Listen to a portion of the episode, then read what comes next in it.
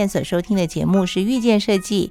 今天在节目当中进行的是特别篇啊，呃，就是跟大家分享日本碎石记当中七月到九月份呢，日本人在生活当中所做的一些有趣的事情。接下来我们就来到九月份喽。嗯哼，嗯哼，九月又叫做夜长月。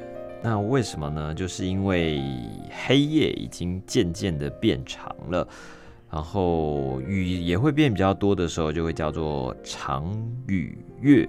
那另外也是因为这时候算是呃丰收或者收耕的时间，然后又叫做割稻月或者是稻熟月。嗯也有菊月啊，或是红叶月啊、木秋等等之类的称呼。嗯，总而言之呢，就是来到了秋天了。嗯哎，其实也就跟台湾现在的天气差不多了。对，很舒服，而且我每次去啊，在这个时候去日本的时候，嗯，都会觉得已经可以开始看到一些枫红了嘛，红叶了，哦，然后天空也是比较北边开始嘛。嗯，对，就是北边的天气已经开始面慢慢的变冷，然后嗯高山上面的树叶都已经变色了。嗯，所以那时候特别能够感受到秋天的气息。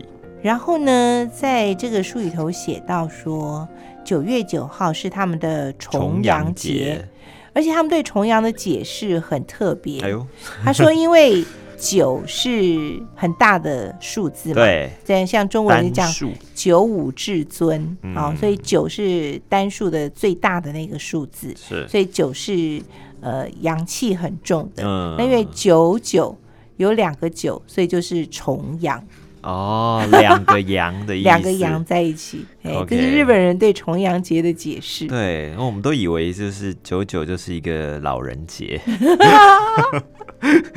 在中国，它是一个登高嘛，是一个算是秋天的一个活动吧。对，对，那也是秋高气爽尊敬长辈的一个日子。嗯对，然后重阳节同时也是呃，算是一个赏菊的一个很好的时间点哦。嗯，那在日本，我记得也有很多地方就开始会举办一些菊花展哦。哦。那菊花也是他们国家的花嘛。是是对，日本人很喜欢。对对，嗯所以在这本书里面有讲到，比方说在这边可以酿菊花酒啊。哎，那个我觉得很有趣，是之前想象不出来怎么做，哦，然后看他说其实还蛮简单的，对，他就是把那个菊花，嗯。好，但是要食用的菊花，就可以嗯。吃的菊花，对，对，然后洗干净，沥干水分，然后呢，就是把它跟白酒倒在空罐子里对。就好了。对，很简单，对啊，就会有菊花的那种气香味。味吧。对，因为嗯他说菊花就是有一种含有抗氧化贝塔跟胡萝卜素、维他命 C 等等。那在日本有两种特别受欢迎，一种是红紫色的延命乐，然后一种是黄色的阿房宫，这两种品种。嗯那所以大家在这边嗯示范的时候是用黄色的菊花来做菊花酒。紫红色的菊花是可以拿来吃的耶。对，说做成凉拌菊花、哎，对啊，你觉得会想要试试看吗？哎，我有想，但是首先你得找到可以食用的菊花。嗯嗯，因为显然你要吃的菊花种植的过程就不能有农药啦，什么对这些东西，对，对要特别培育吧。嗯还有，我想，口感可能也有差。嗯嗯嗯，但台湾好像因为不流行吃菊花，所以就没有看到这样的一些什么菜肴的。对，但如果是作为一些装饰的话，我觉得应该嗯还是完全没有问题的。嗯嗯嗯。其实你知道，看到那个他们对菊花的那个热爱，嗯我其实会想到那个电影哎是什么《菊花台哦？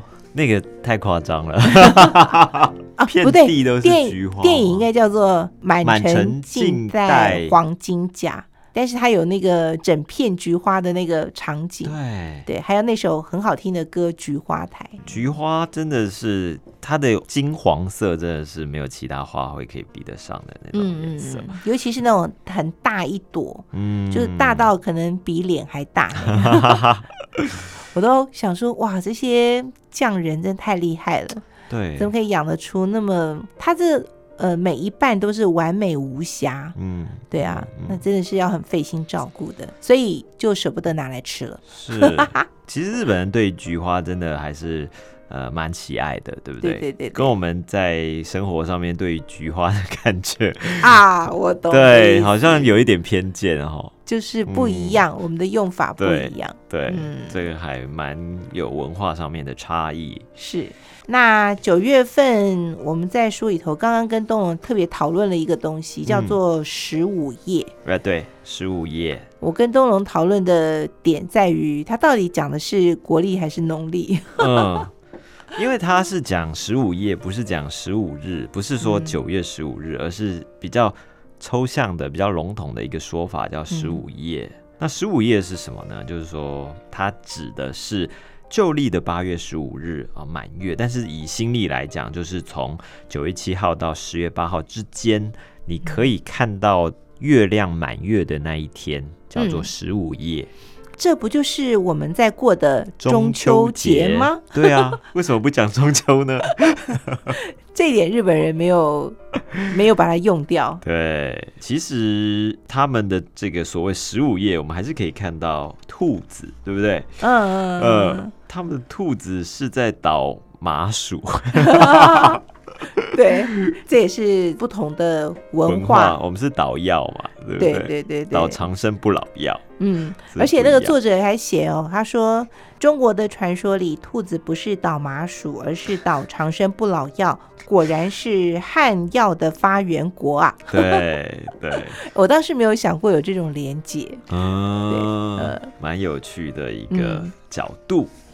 呃，因为没有中秋节，所以就没有什么太多的活动，对只是有这样的一个名称在。对，就是说他们不会吃月饼，但是他们会有赏月的吃团子这样的一个习俗。嗯所以他们会有一些团子的制作，比方说他用了比较多一些是比较咸的口味哦，像是呃柴鱼啊这种呃小沙丁鱼、芝麻粒等等海带，就是嗯捏成一个一个小小的饭团，然后当做嗯在赏月的时候。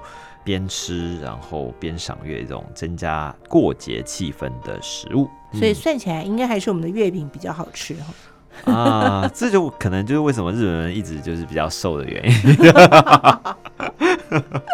那么在日本人的九月份啊，他嗯们小朋友会玩一个游戏，叫做玩树果。对，他们要去捡一些树的那个种子，嗯然后呢、插进去一根竹签呐、对就变成陀螺。对啊，或者是做一个那个平衡跷跷板对，的那种。果跷跷板是嗯那这个为什么有趣是？这个在台湾很难做得到，因为嗯这些树在台湾的话，基本上大部分都是在山里头，哦对，它们是属于那种壳斗科的植物。嗯哼，对可斗科，对，它们是结的那个像橡树籽啊，嗯哼，对，就是它们那个果实都很可爱，都会有一个小帽子。嗯对，嗯而且有些还是可以食用的，哎，可以食用的树果，嗯嗯嗯，他们叫树果。嗯，对对他讲到华南锥的果实比较不会有涩味，然后而且嗯美味，嗯，就是还可以边吃边玩这样的一个概错念。对，这个就是台湾的小朋友大概是不会体会到的。嗯，这个蛮好玩的感觉，可以接近自然嘛。嗯没错，最后秋分是它是在九月二十三号左右，嗯，秋分比较重要的意义就是说，它是一年当中白天跟晚上的时间是一样的那一个嗯嗯嗯，日子，所以呢，在秋天之后，晚上就渐渐的变长了。嗯哼，尤其就是像我记得，就是大家到了秋天之后去东京，你就会觉得啊，天好快就变黑了。哦，就有这种感觉。然后以秋分为基准，再加上前后三天有七天，叫做秋的彼岸。那这段期间也会到墓地去祭拜祖先。那这个彼岸就是在呃佛教国家里面，就是说以过世亡你亲亲人所在的一个极乐世界，有这样的一个称法。呃，我记得之前我们也读过，就是大概是在这个时间，是我们离彼岸的人是距离最近的那一个时间，所以也会在这边做祭祖、祭拜的一个活动。嗯，所以日本人在九月份会祭拜祖先，对然后在八月份也会祭拜祖先，对，大家可以看自己的状况。然后可以调整一下，对不对？对，也许你八月有空，就先八月先拜。嗯，八月比较像是国定假日、国定的一个节日吧。嗯对，那九月的话，我们讲的就是秋的彼岸，就是是指习俗上面来讲，人嗯跟极乐世界的一个最近的距离。讲到彼岸，好像有一种花叫彼岸花，对，这常听到。但之前我都想说什么叫做彼岸花，嗯，就一直很难去联想。对，那在这个树里头，刚好他就画了他的花的样子，大红色的，但是这个花瓣细细的、卷卷的，很有姿态，好嗯像可以随风摇曳这样的感觉，有如这个烟火在夜空中绚丽绽放，所以就叫做这个彼岸花，又称为曼珠沙华。嗯我觉得这个花的名字就很有联想力，因为曼珠沙华好像也是一首歌的歌名。哦哎，是是，我觉得它好像有点是可以在一些呃佛教绘画里面可以看到的这种花朵，颜嗯色也好，姿态也是。只是说呢，讲到说在彼岸开放的花，你就会觉得跟那个死亡嗯，是有关联的。对对，但是它的花又很漂亮，对，嗯，我觉得就让人增添很多那种对比冲突 的一种美感。想象空间。是，我把记忆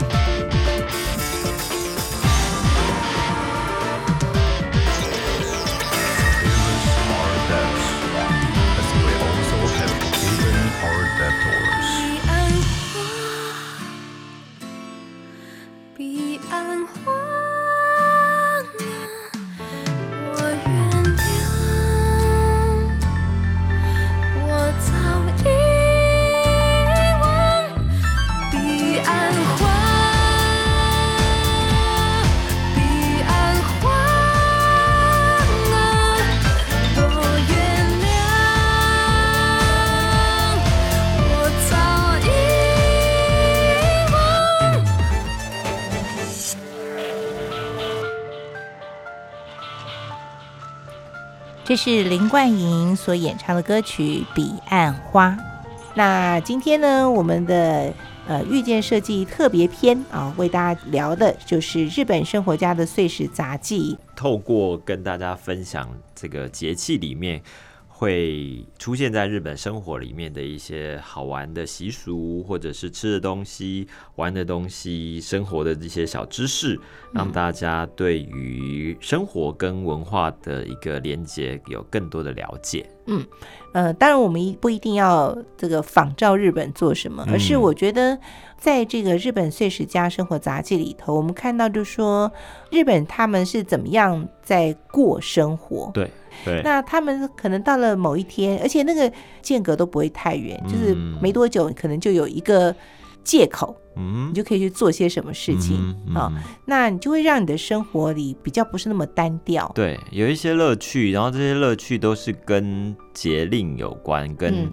季节，夏天、冬天、秋天吃什么、玩什么，对对适合做哪一些事情。对，嗯因为这也会让人可以感受到，就是说那个时间的流动。对，而且他们跟自然的距离是非常接近的，嗯就是依据自然来过日子，是，不会说在对抗自然这种方式吧。这也是我们想要跟大家分享的这个日本碎石杂技呃最主要的原因嗯哈。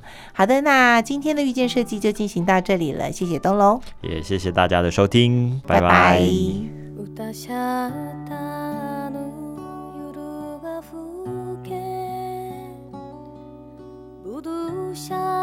ー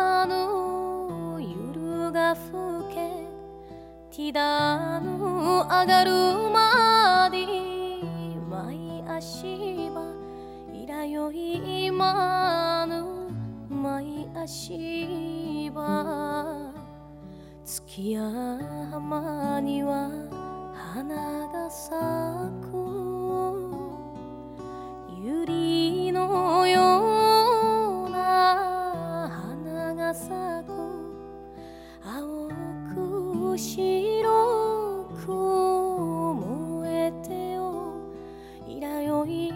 今